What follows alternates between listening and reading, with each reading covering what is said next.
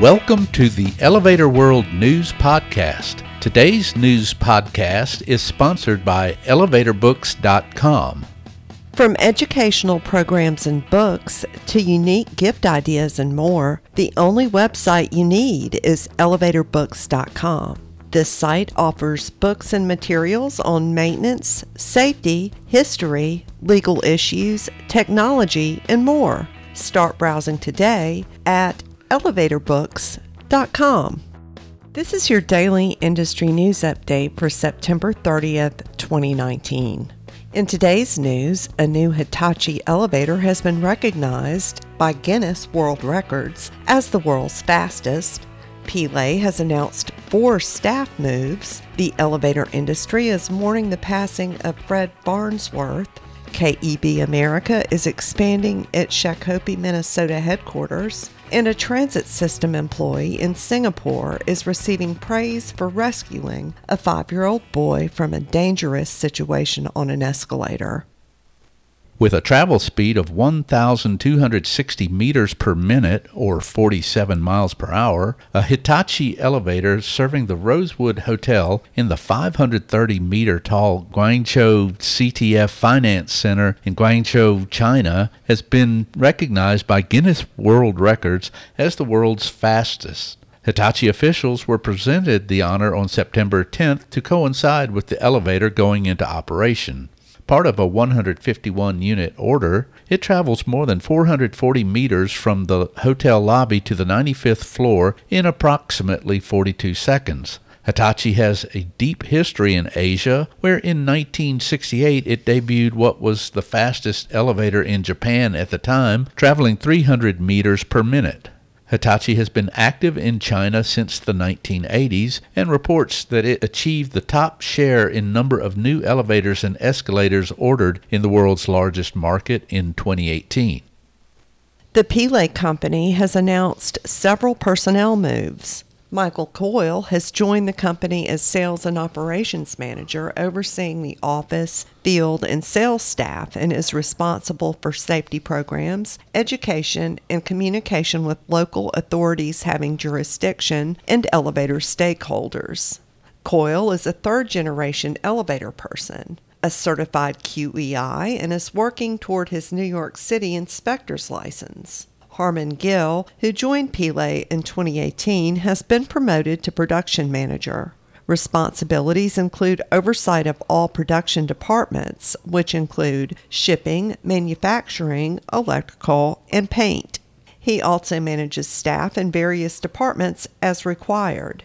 Vesna Jovicic, a Peelle team member since 2012, has been promoted to plant manager. In her new role, she coordinates, assigns, and reviews the work of factory departments. Samuel Marcherzinski, with Peelle since 2017, has also been promoted to production manager. In this role, he supervises and coordinates shipping, receiving, parts, production, inventory, and dispatching activities.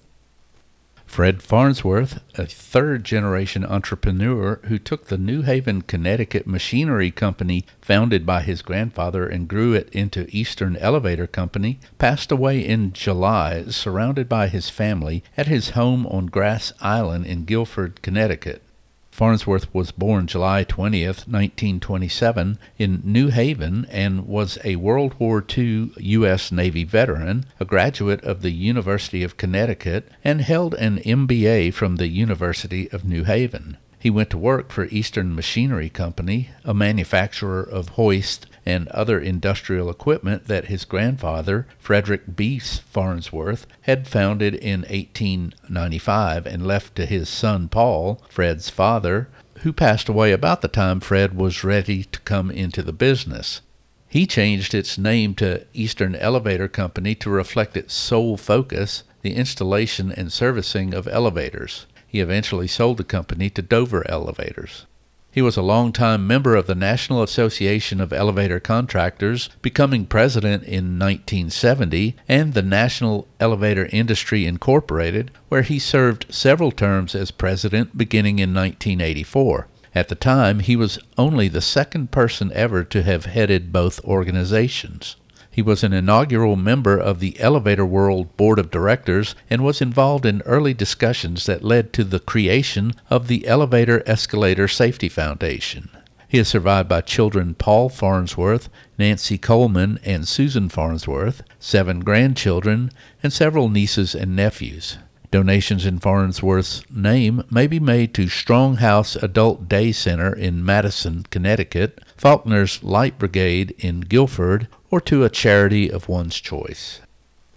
In response to rapid growth and strong customer demand, KEB America is expanding its 80,000 square foot U.S. headquarters in Shakopee, Minnesota to 150,000 square feet. The ISO certified facility was built in 2004, manufacturing complete automation solutions for the vertical transportation, medical, packaging, and plastics industries. The expansion is slated for completion in the second quarter of 2020. In announcing the expansion, KEB America President Andy Delius said, quote, We are excited to announce the new addition, which solidifies our strong commitment to North American customers from coast to coast and to our local community, end quote. He said the expansion will allow the company to meet demand more effectively and expand product offerings in North America. An employee of SBS Transit, which operates the downtown line of Metro Rail Transit in Singapore, rescued a five year old boy who was dangling off the handrail of an escalator at the 6th Avenue station in the residential area of Bukit Timah on September 24th. Mothership is among news outlets to report. The man, who suffered minor injuries, said he heard a commotion and saw the child hanging off the escalator with one arm and one leg dangling. With his mother and other children, the boy apparently was playing with the handrail at the base of a unit and failed to let go as it moved up. SBS Transit lauded the 39 year old man who rescued the child as a hero for dashing up the escalator, grabbing the boy, and hitting the emergency stop button, quote, while everyone else was apparently too shocked to react, end quote. For more industry related information, visit elevatorworld.com and be sure to subscribe to our podcast in iTunes or the Google Play Store. If you're interested in becoming a sponsor of the Elevator World News Podcast, just let us know by emailing advertising at elevatorworld.com.